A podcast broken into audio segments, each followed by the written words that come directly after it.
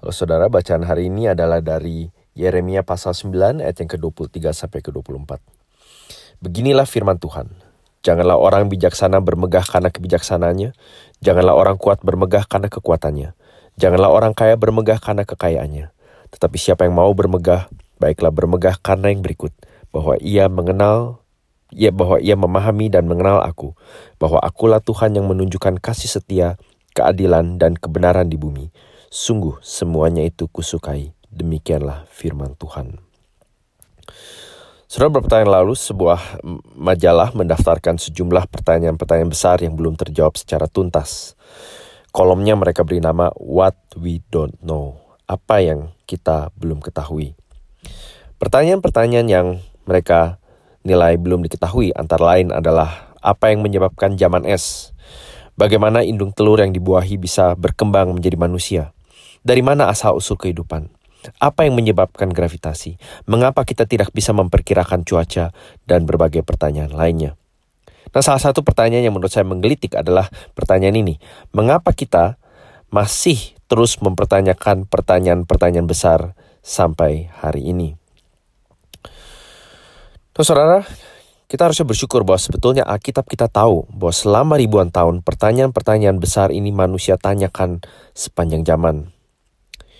Nah itu sebabnya bagi saya tidak ada kalimat yang lebih sederhana, elegan, tetapi juga menerobos semua pertanyaan-pertanyaan besar kita selain kata-kata pertama di Alkitab kita yang berbunyi, pada mulanya Allah menciptakan langit dan bumi.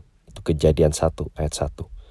Saudara langit dan bumi di sini adalah cara bahasa Ibrani berbicara tentang seluruh tata surya entah yang kita sudah temukan atau belum. Entah kita mengukur dengan peralatan kuno atau menggunakan Large Synoptic Survey Telescope, salah satu terbesar di dunia yang nilainya lebih dari 460 juta dolar.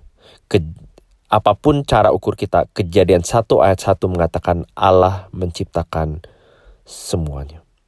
Saudara, dengan kata lain, cara kita berpikir tentang hidup dan dunia ini sering kali menempatkan diri kita atau manusia sebagai pusat atau subjeknya dan semua hal lain termasuk Tuhan sebagai objek untuk kita periksa dan teliti.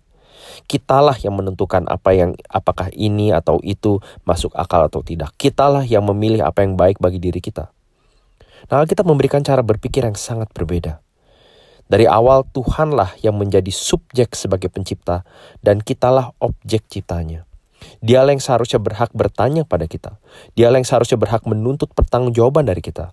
Dialah yang seharusnya ber, berhak untuk menjadikan kita objek pemerintahan dan pengaturannya. Nah, saudara itu sebabnya teguran Tuhan melalui Nabi Yeremia yang tadi dibaca di atas. Walaupun ditulis lebih dari 2500 tahun yang lalu, masih sangat relevan sampai hari ini.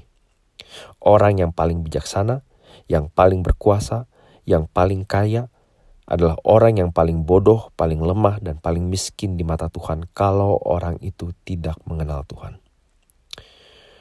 Dan bukankah bijaksana, kuasa, kekayaan adalah hal-hal yang manusia cari sampai hari ini? Kita tidak mau ketinggalan berita, kita mau menguasai bidang atau keterampilan tertentu, kita mau mencari posisi atau reputasi, atau hidup nyaman dan lebih baik daripada generasi sebelumnya, dan begitu banyak hal lain yang kita kejar atau yang kita anggap sebagai hidup yang ideal. Nah, Tuhan mengatakan bahwa semuanya itu nol besar kalau Anda dan saya tidak mengenal dan memahami Dia.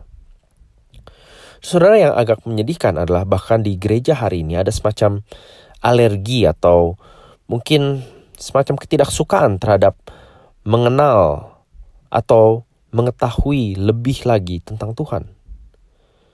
Beberapa tahun lalu dan sayangnya ini masih terjadi di beberapa tempat hari ini. Buku-buku yang menjadi bestseller di toko-toko buku rohani adalah buku-buku seperti bagaimana Tuhan bisa membuatku hidupku lebih enak, lebih melimpah, lebih jauh dari bahaya. Bagaimana bisa berdoa semikian rupa sehingga yang aku terima hanya berkat dan berkat dan berkat. Atau bagaimana melipatkan jumlah pengunjung di gereja dengan berbagai strategi penjangkauan dan manajemen kepemimpinan gereja. Atau bagaimana mempunyai pernikahan Kristen dan keluarga iman yang berakar pada firman Tuhan. Nah saya yakin Anda sudah cukup pintar untuk tahu mana yang kita perlu hindari.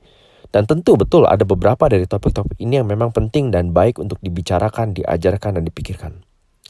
Saudara, tetapi yang jarang kita lihat, atau setidaknya yang jarang saya lihat adalah buku-buku yang berfokus pada mengenal dan mendalami pribadi dan karakter Tuhan. Kita jauh lebih bangga kalau pernikahan kita akur, gereja bertumbuh, hidup nyaman, berkat mengalir, dan Tuhan selalu berdiri di samping sebagai cheerleader atau motivator yang menyoraki kita.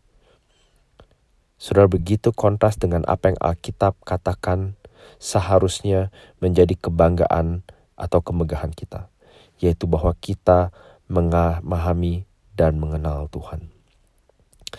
Beberapa dari saudara tentu tahu salah satu pengkhotbah favorit saya adalah Charles Spurgeon. Nah, dia pernah mengatakan seperti ini. Ilmu pelajaran yang paling bermutu tinggi untuk mengembangkan jiwa seseorang adalah ilmu tentang Kristus dan pengorbanannya di salib, serta mengenal Allah di dalam ketritunggalannya yang mulia. Mengenal Allah sebagai Tritunggal maksudnya. Ya kemudian melanjutkan, pembelajaran yang sungguh-sungguh, tekun, dan terus-menerus tentang Allah adalah satu-satunya yang akan meluaskan akal budi serta memperbesar hati manusia. Saudara, saya tidak perlu mengenal Anda, status Anda, reputasi, gelar, berapa properti atau penghargaan yang Anda miliki. Tetapi ketika Anda melihat Allah yang menyatakan dirinya melalui Yesus Kristus, di situlah Anda akan menyadari betapa bodoh, kecil, dan miskinnya Anda. Mengapa saudara? Karena di dalam Kristuslah di dalam Yesus Kristuslah kita manusia melihat seluruh kasih setia, keadilan, dan kebenaran Allah dinyatakan. Maukah Anda mulai hari ini berkata kepada Tuhan, kalau ada satu permintaan atau pertanyaan terbesar Anda dan saya, sepanjang tahun, sepanjang bulan, sepanjang hari, sepanjang hidup kita, Biarlah ini yang menjadi pertanyaan terbesar kita. Tuhan, tolong aku untuk mengenal dan memahami Engkau. Mari kita berdoa. Setiap kami menyadari ya Bapa, bahwa sering kali Engkau tidak menjadi fokus pembelajaran, pengetahuan, pikiran, dan pengenalan kami. Kami memikir, mengenal, mempelajari, mengikuti, dan mengejar begitu banyak hal. Tidak sedikit dari hal-hal itu penting dan signifikan dan memang perlu untuk kami pikirkan. Tapi betapa jarang kami menjadikan engkau sebagai pusat pembelajaran kami. Sebagai subjek yang seharusnya berhak menelaah kami. Dan kami lebih sering menempatkan engkau entah sebagai motivator, sebagai cheerleader, sebagai penghibur, sebagai pribadi yang kami panggil waktu kami mulai kepepet atau waktu kami merasa buntu atau sepertinya tanpa pengharapan. Padahal engkau sebagai subjek pencipta yang agung, engkaulah yang berhak dan engkau yang senantiasa menempatkan kami di bawah matamu dan bijaksanamu yang senantiasa menyelidiki kami. Bapak pagi hari ini kami mau berdoa secara khusus bagi gereja-gereja, gereja kami, keluarga kami, supaya kami boleh menjadi orang-orang yang mau semakin mengenal dan memahami engkau. Khususnya di masa-masa pandemi ini di mana kebanyakan dari kami tidak atau belum bisa bertemu beribadah secara fisik di mana kami menghabiskan cukup banyak waktu di rumah atau dalam kesendirian kami. Tuhan pakailah momen-momen itu sebagai momen-momen pembelajaran pertumbuhan. Biarlah kami boleh mencari dan punya kehausan atau setidaknya mau bertanya atau pertemukan kami dengan resource yang baik atau sekumpulan komunitas atau sejumlah orang yang melaluinya kami dapat bersama-sama belajar mengenal dan memahami Engkau. Supaya melaluinya, kami dapat belajar mengasihi, memuliakan, memuji Engkau. Dan kiranya orang lain dapat melihat karakter pribadi dan kebaikan-Mu melalui kami. Demi Kristus Tuhan kami minta. Amin. Terima kasih saudara sekalian, selamat beraktivitas Tuhan berkati.